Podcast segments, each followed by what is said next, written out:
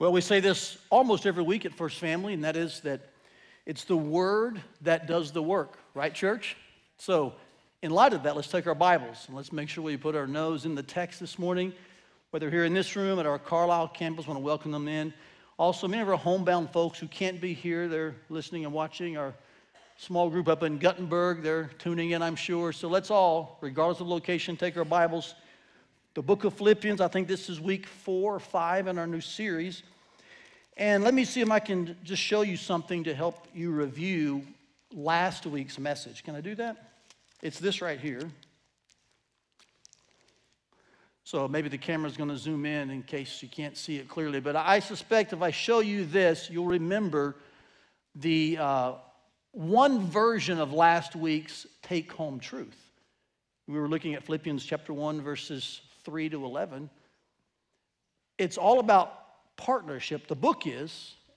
And as he begins the book, he, he makes it clear that, uh, say it with me, church, no matter how you slice it, partnership comes up prayer. Good, pretty good, okay.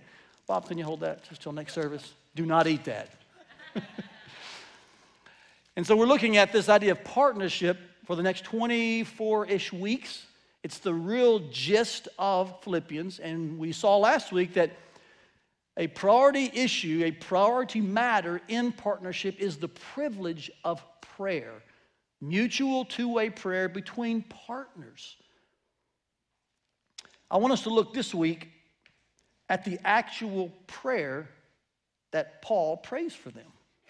Now, if you recall, last week we looked at verses 3 through 8, and it's more of the background to the prayer you make it, look at it like the why, kind of gives the, the reasoning.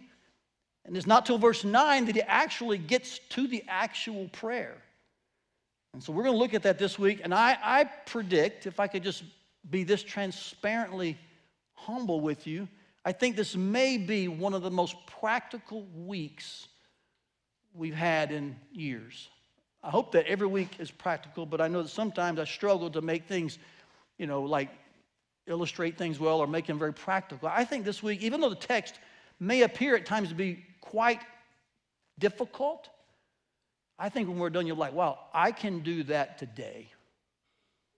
So let's just look at the text. Can we? Here's the prayer, the actual content of this partner prayer that Paul prays for them, and that I think he is, by implication, saying, let's pray this for each other. Philippians 1, verse 9. And I pray this. Don't you love that clarity? There's no doubt about what he's saying here, is there? He's praying this that your love will keep on growing. So let's just be clear this is the core of his prayer.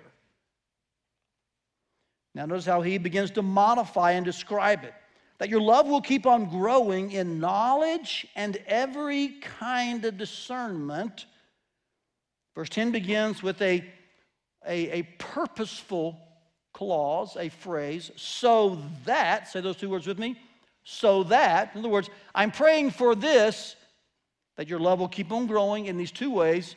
And here's the purpose for that prayer so that you may approve the things that are superior and may be pure and blameless in the day of Christ filled with the fruit of righteousness that comes through Jesus Christ to the glory and praise of God.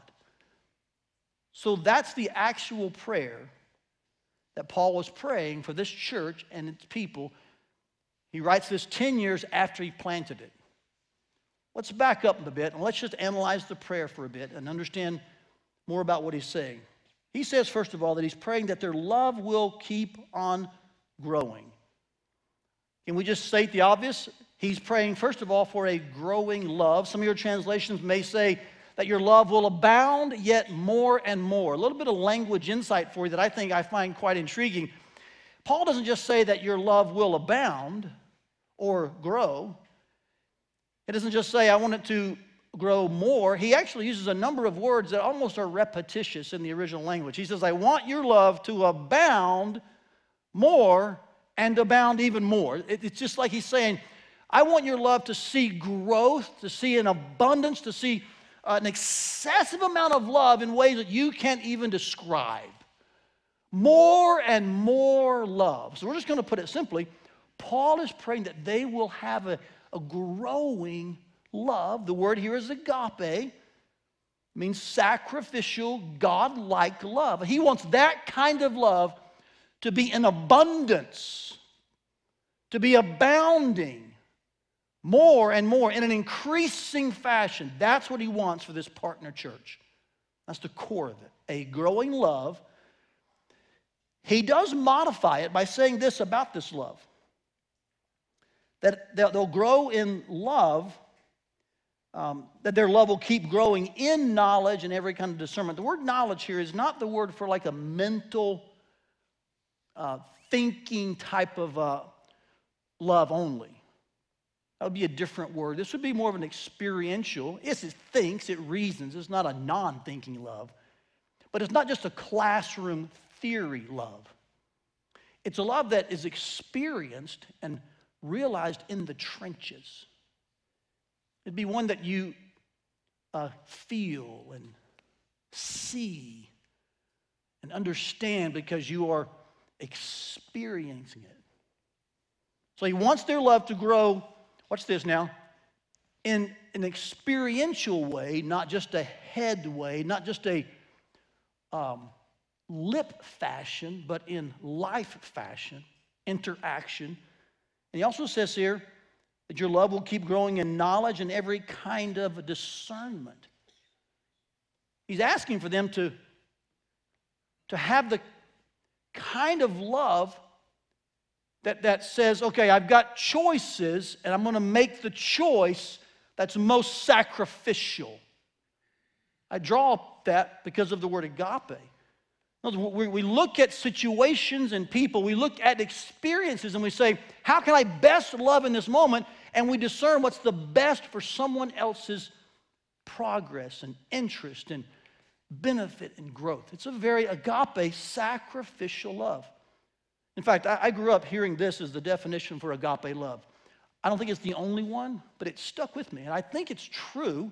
It may not be the only way to describe it, but I was always taught this that agape love is desiring the highest good for someone else. Now, I would probably intensify that and say this that would be acting in the best interest of someone else. Because I might could desire it, but can we just be honest? As you heard from our marriage conference this past weekend, love is a verb. And so there's action. Let us not love in word only, but in deed and in truth, John would say in his epistle. And so there's a sense in which Paul here is now saying this I want your love to grow in actual, experiential um, moments where you discern the most sacrificial action to take. Is that pretty practical? I didn't say it was easy. I'm just saying it's not hard to understand. That when you are in the trenches with your church, and you have opportunities to love, that you'll have a growing, abounding love that will not be afraid in the moment of need, when the opportunity arises, to discern what's the most sacrificial, beneficial action for someone else. That's the kind of love he wants them to grow in. Now, I'm already feeling like, wow, that's a lot to ask for. No wonder he's praying for this. Amen. Only God can produce this kind of love. Notice what he says this kind of love will then result in. I will use the word, this kind of love feeds something. I think the verse says that it feeds a maturing type of behavior. Look with me. As this kind of love grows, verse 10 says, so that you may approve the things that are superior and may be pure and blameless in the day of Christ. So, so if you read the text at face value, Paul is saying that when we grow in experiential, um, relational, situational love that asks the question, what's the best thing for someone else in this moment? Then we are able to test, what does he say here? We're able to test or approve. That's the word meaning to uh, kind of find out. It was often used for coins to determine which was a counterfeit coin, which was a legitimate coin. He says you can test, you can approve the things that are superior, meaning, and let's just be frankly honest about the text, there is an inferior action. So, in a moment when sacrifice seems hard, sometimes we say, you know what, I don't think I'll take that option. That's too difficult. I'll take the inferior one, which is often the selfish one instead of the selfless one. And love doesn't grow in our body because we choose the inferior things. We look and we discern and we say, I don't think I want to pay that price. And we choose an inferior avenue, an inferior option, usually because of motives or consciences that aren't pure, which is really what he's referencing next. He says, Let me be pure and blameless. But when in the moment of need, in the opportunity when we have the God given privilege to be sacrificial, we then discern this is the best action, this is the superior action, and from a right motive with a clear conscience, we choose that. Man, that's a beautiful moment in the body of Christ. Amen. That's a beautiful moment in your family. When love is seen, and someone's behavior is clearly evidenced as maturing. Now, let me just give you a, a, simple example. Not specific, but simple. I think all of you see this, if you're parents, you see this in your kids. When they're two and four and five, they rarely act with another's best interest in mind. Could some parents say amen? And now you're speaking to me, aren't you?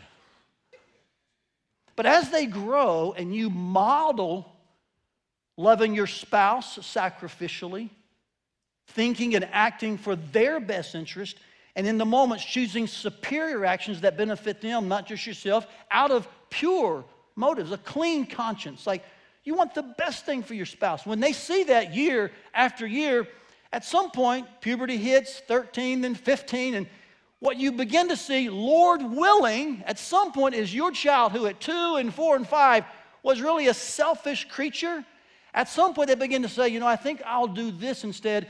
It's the best thing for the moment and for someone else. And they begin to love in ways that evidence maturity. Are you with me? You've seen that. And perhaps most parents here are thinking of examples when you're like, I can't, I'll never forget the day my son proved he was actually growing up. Or my daughter evidenced she's listening. We all have those moments.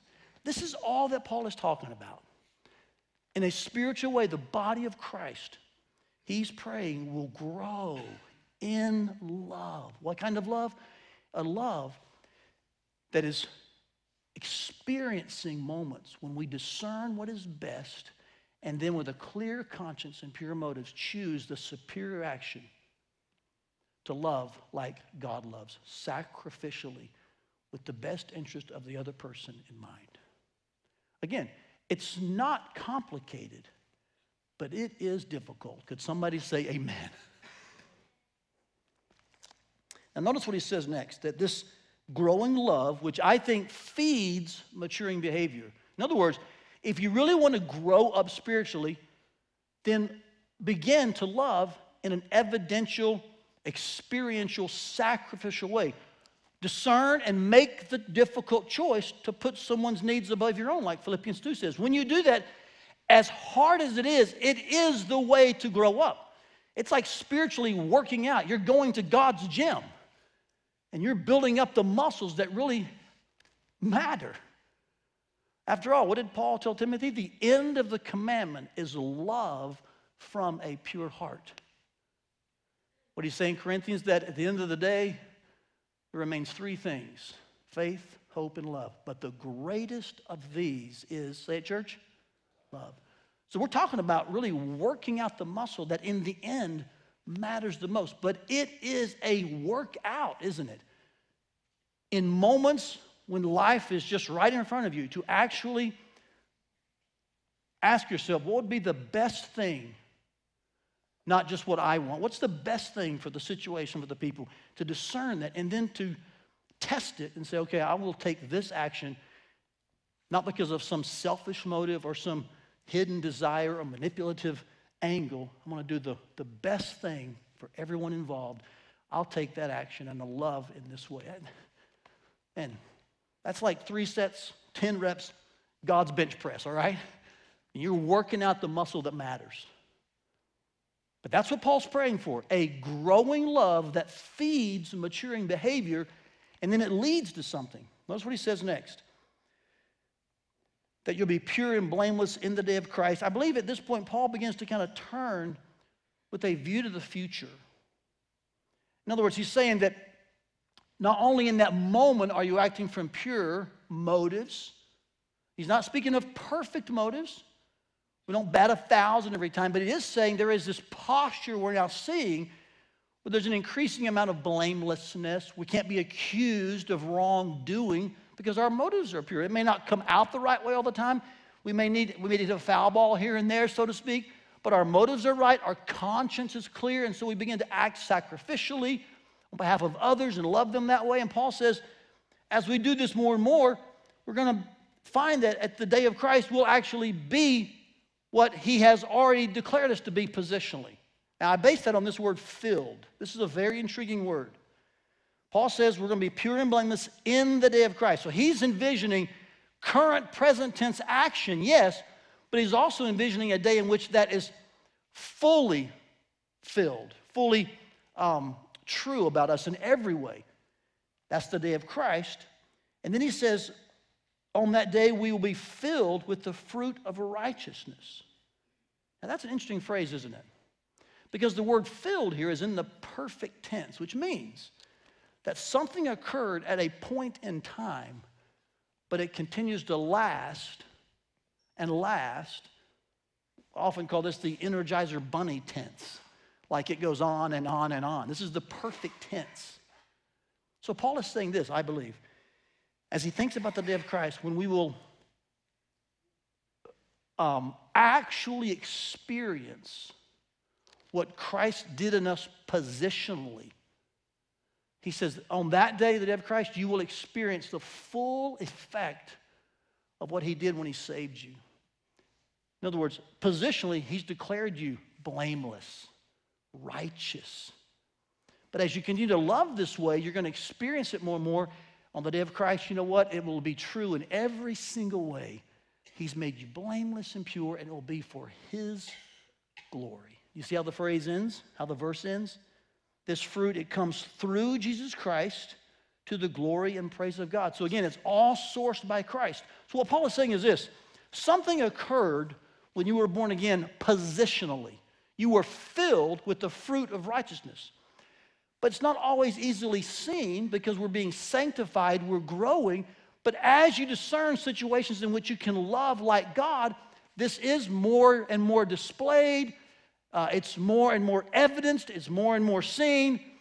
And then when Christ returns and you are in his presence, you will actually then, at this point, because of Christ's work at the beginning, experience the full, final sense of blamelessness.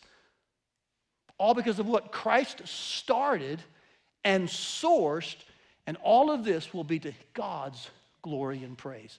It's very similar to what Jude said that Christ will present us faultless and blameless. So it's all Christ's work. And as Paul thinks about this day of Christ, he's saying to us, I'm praying that in this journey of sanctification, that you will love one another to the degree that what God is doing will be seen in your decisions and your actions because you will discern what's best and you'll take the action that is most sacrificial and beneficial and you'll love like God. And as you keep doing that, Jesus will keep sourcing it, He'll keep working in you.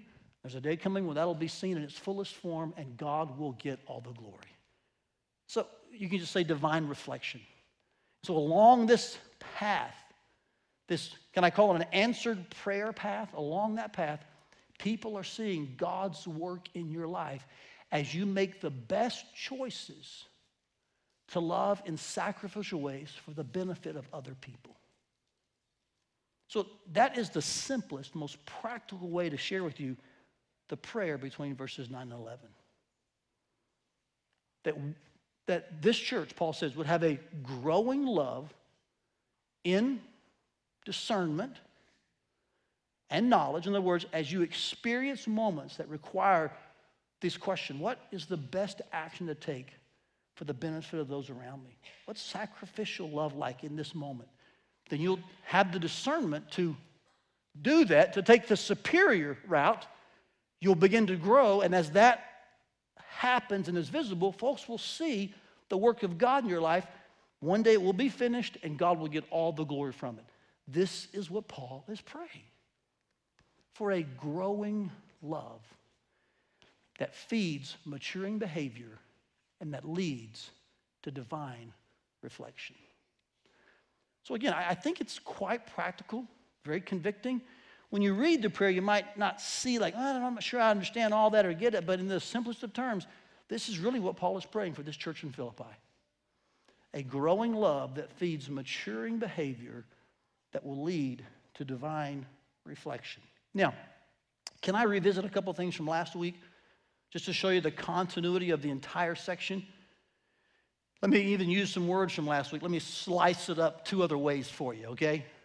I think you can see again in this prayer the external, internal, and vertical types of emphases. Paul says there's something he prays for them, but he's praying that this love will have discernment. That's an internal thing, so they can act in certain ways. But all of that, of course, is sourced by God and is to God's glory. That's vertical. So do you see it? Say it with me. There's an external action, there's an internal process, and there's a vertical result. There's also one other way you can slice this. I think it's okay to say this. I think in, in some ways, Paul here is saying, pray for a process and pray towards a product. What's the process? That as you encounter real life situations that demand love and sacrifice, that you'll be willing to, to analyze them and examine them and choose the superior action, which is the sacrificial action that's for the best of someone else. That's a process, and that takes prayer. Amen? So he's saying, I'm praying for a process, but he's also saying, I'm praying towards a product that as this unfolds, people will see God's glory in your life, in your decisions, in your love for each other, in your sacrifice, that they'll see God's glory. So, no matter how you slice this, whether you see those three words again of external, internal, and vertical, or whether you see the process and the product, can we just say this? No matter how you slice this prayer, which is fundamental to his partnership, man, it's all about a love, sacrificial, godlike, agape love. So I want to take the same truth as we did last week and just expand it a bit. Here's last week's take home truth. We gathered this from verses 3 to 8. It's simply this that prayer is a partnership priority and privilege. Will you say that with me? Prayer is a partnership priority and privilege. That's what we see clearly as Paul begins to lay out this book on partnership, his work with the Philippian church and their work with him. He begins with prayer. It's fundamental to this relationship, both functionally, responsibly, in so many ways. Prayer is the groundwork. But if we took the prayer and inserted it into this truth, here's what we would find that prayer, now watch this next inserted phrase, for a growing love that feeds maturing behavior and leads to divine reflection is a partnership priority and privilege. Because there is a specific way Paul is praying for this partner church. Wouldn't you agree? He actually says, and this is what I pray. So let's not, you know, do an end around around the text and say we can pray whatever you want. Actually, Paul tells us what he's praying for this church that partners with him. And I think by implication, like I said, how he wants them to pray for him. And that is in this way for a growing love, God-like agape love that feeds maturing behavior. You make the choice that's best for the other person.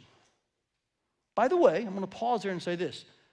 That may not always be an easy choice, and it may not always be a choice they like but it's the best, cho- best choice for everyone involved. It's not just like something you want for yourself. It May not be just what they want, but it's a sacrificial, godlike a decision to act in a way that does not have false motives. You're pure, you're blameless, your conscience is clear. So it's a sacrificial moment of loving that leads to this divine reflection where people see God's love in you and He gets the glory because Christ is sourcing it and God is glorified by it. That's the kind of prayer we're to pray for each other. So I'm going to ask you, if you would, to read that together because this is very simple, and I would just be frank with you, I think it's very practical. I can even sense in the room. Most of us are like, I get that, but I don't like that. I can just sense, like, wow, I got to wrestle with my decision making processes in moments when I know I have to decide what's the best thing to do for others in this situation. It's tough. But it's not complicated, though it's difficult. So let's read this together, can we? Prayer for a growing love that feeds maturing behavior and leads to divine reflection is a partnership priority and privilege. Let me offer a, a brief how to go about this. It's not in the text, so I'm going to call it a Todd's tip. Okay? I think it works, I think it's biblical. But it's not in this text, so I want us to be a little uh, less intense on this part. I give you this so that you will not just lip your love, but so you will live your love. Hear my heart? We can all say, I love you. Then often we act in selfish ways. We work angles, we have a hook. And we don't really sometimes decide or act in the trenches experientially in agape type ways. So here's a couple of tips on how to avoid just lipping your love and actually living your love. They all have L's. I have found this helpful. I'm not perfect at it by any means, but I have found this to be a helpful process personally. Listen and look first. Often we want to speak first, don't we? Get my opinion on the table. But I think an awareness of what's going on and perhaps asking questions is often a better option. To really gauge what's necessary, what's required, what should I do next, what's the most sacrificial thing, what's the most godlike action I can take in this moment. So listen and look, ask questions. Just be very aware. You could say it like this increase your awareness, but listening and looking you know, 360 kind of swivel. What's going on? This may apply in your home at the dinner table. This may apply to a conversation with your spouse. It could apply to something in your small group, maybe on a fireside chat, maybe in your ministry team meeting. You could just take the same thing and say, okay, wherever I am, when we got to make a decision, I'm going to first, I'm going to listen and look and try to gauge what's really going on. I'm going to be aware. And then I'll take the love step, which by that I mean act. So we're going to look and listen, and then we're going to love, and you can put your verb in there. But it means by that to act. Do the superior thing, not the inferior thing. And I believe the text would bear this out. The superior thing is the sacrificial thing. The inferior thing is the selfish thing. Watch this. So we listen and look, then we love or we act, and then there's light. In other words, God's glory is seen. His work in our life is evidence, not to make us proud, not to build you up in a, in a boastful way, but to glorify God. And it's clear that God is doing something in you that you could not do on your own. The light of God's work is seen. So, just to put it succinctly, listen and look, love, then let God use that to light the room or the moment or the way. All right? That just helps me a lot. That's a simple kind of process to implementing maybe an answer to this prayer. That when You're in moments where your love needs to really grow. It's in the trenches, experiential. It's beyond the head. I mean, this is like your, your hands and feet are involved. You've got to discern what's the best thing, the most godlike thing that I can do at this moment for everyone involved. Then you take that action that's working out your spiritual muscle. You love in that sacrificial way, and God gets glory, and His work is seen in your life. That's this prayer that Paul is praying. I would remind you of this that if you'll just kind of tuck this away into your heart's pocket, you'll find out as these chapters unfold why Paul is praying this prayer. There were two ladies in the church at Philippi who could not get along. He urges them in chapter 4 to figure out a way to agree with, with each other. So, so that's just one example. There's also moments in which Timothy and Epaphroditus are highlighted as examples of incredible sacrificial love and service. Epaphroditus even risking his life for the sake of the gospel. So, do you see what Paul's doing? He's laying groundwork here in the beginning to say, guys, the more this kind of love is seen in your church, the more the gospel is going to spread, the more Christ's name is going to be known. And that's the point. And so let's pray for each other for a growing type of love. Now, I want to just answer one more why question, and then perhaps illustrate how this is seen at First Family sometimes. Because I just alluded to it, but I want you to hear this well. The reason this prayer matters is because I think this is Paul's way of echoing what Jesus said in John 13, in which he said that this is the way the world will know that you are my disciples. Church, hear me well. When you have love one for another. Our witness to the world isn't gauged primarily by how much we love the world. Our witness to the world is our witness to the world is gauged primarily by how much we love each other. And the world will sit up and take notice of a God who can cause 900 people to love each other. Because most of the time, five of them can't do that. Sadly, often in churches, five can't do that sometimes. But can you imagine the miracle working power of a church with all kinds of personalities and preferences amount of diversity, which is beautiful, loving each other and sacrificing for the highest good of the other person. Can you imagine what the world would say when they see that? They might say what they said in Corinthians truly, God is among you. Amen, church?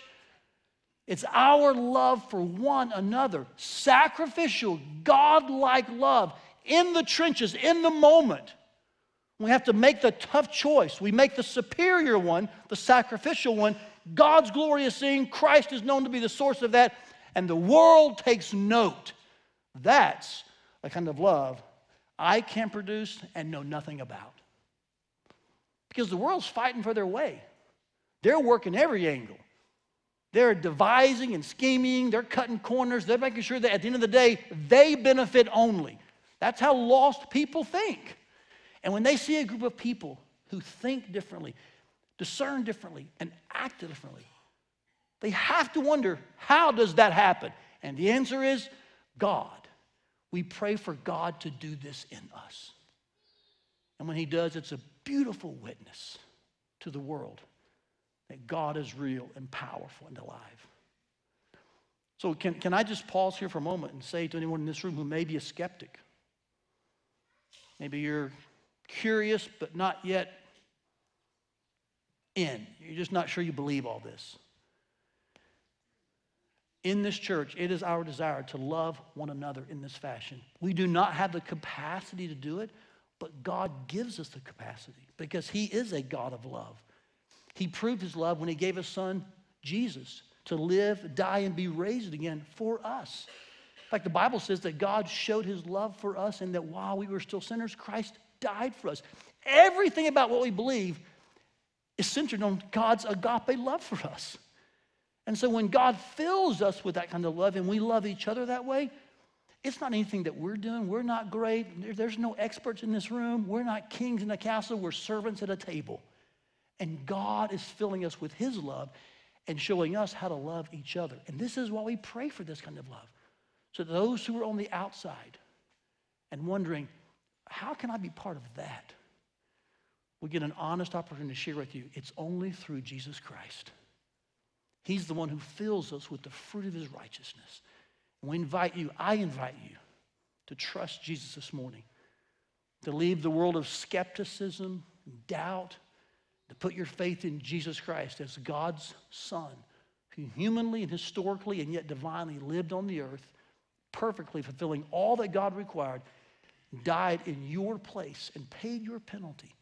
And now I simply ask that you repent and believe in his name, and he will give you eternal life and an incredible ability to love.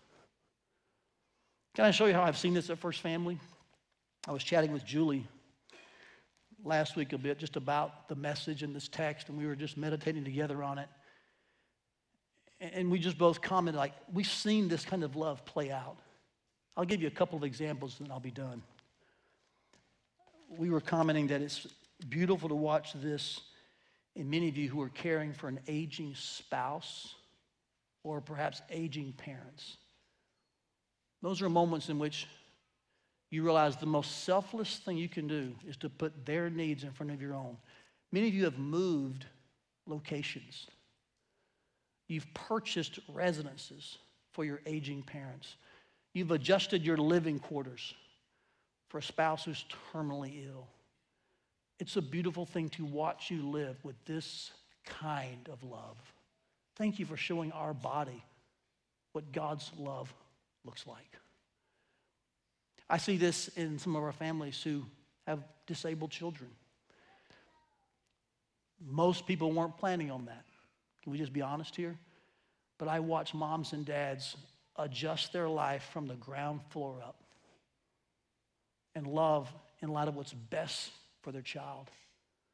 The Mercers, the Rose family. I mean, there's others. And I want to say thank you for showing us what God's love looks like. For in the moment, discerning, I'm going to love in the way that's best for that person. Whether it's an aging parent, a, a terminal spouse, a disabled child. And I've seen this with some of you in other ways. There's 100 people who a little over a year ago were in these chairs, but they're now meeting this morning at the library just over the way. And they were, many of them, rooted in this church, some since the day it started. But they sensed God saying, let's plant another church here in Ankeny, and they left. They left strong relationships. They left really rooted small groups. They left, in the right sense of the word, comfortable environments to reach more people. They embraced discomfort, newness. Some have done this in cities like Adel. Some went to the east side of Des Moines. Our six different church plants. To more here six years now in a foreign country in Central Asia, planting there. You see, even church planting, even campuses, this is all a mentality of like, hey, what's best so that God's work is seen, so that His love is evidenced. So I'll make a choice that's best for other people. I'll make the sacrificial action, not the selfish one. So whether physically or spiritually, this is what really drives and fuels and oils the wheels of a church. It's God empowered, God given love that feeds maturing behavior and that leads to divine reflection. I want to say thank you to so many of you who, whether it's in your giving, your going, your serving, your sacrificing, you're showing that you're examining situations and choosing the superior action for the good of others. Thank you. I'm glad you're in this church. I'm praying that God will give more of us this kind of growing love that feeds maturing behavior and leads to divine reflection. What do you say we pray for God to give us more of that? Because would you agree with me? You can't produce this, can you? I can't. But God can. He's the author of love. He's the ultimate example and the exclusive giver of it. So, together, let's pray and thank God for this kind of love. Let's bow our heads, can we? All across the room, our heads are bowed. Would you just ask God for this kind of love? Just right now, above a whisper, across the room. Just say, God, give me a growing love. You can say it that simply. God knows your heart. He knows what you're asking for. Say, God, give me the love of Philippians 1 9 to 11. You can say it like that. Just cry out to God. Join Him in this partner prayer.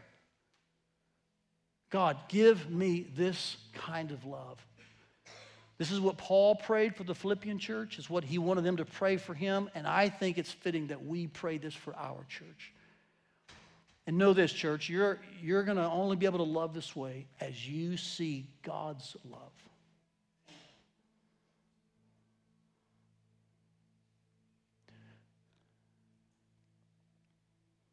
God, give us a growing love that will discern in those experiential moments what is best, what's superior, what's the sacrificial action that would glorify your name. And Lord, empower us by your Spirit, gift us by your Spirit in those moments to take that action. And then, as that is seen and felt, God, I pray that we would find ourselves growing stronger in our faith for the glory of your name. Lord, I pray this kind of love in this body would be what this community sees. God, protect us, prevent us from being a divisive, argumentative body. Make us a sacrificial, loving, focused body on your mission and how we now can sacrifice to see that accomplished. But I pray that would affect our decisions in the moment, in the immediate experiences where we have to love each other. God, may your mission and may your Holy Spirit drive us, fuel us, empower us to live sacrificially, not selfishly, for your glory, not our good and gain only. But Lord, so I just pray this for us. And I'm not clever or smart, I'm just praying what Paul wrote. I'm just delivering the news, God. I pray this news will land on us good today. Though it may be difficult, and it may be hard. No one will leave here today thinking, I didn't quite get it. Lord, I think this is pretty simple and practical. And I pray we have the courage to fall on our face and pray this very same prayer God, give us a growing love.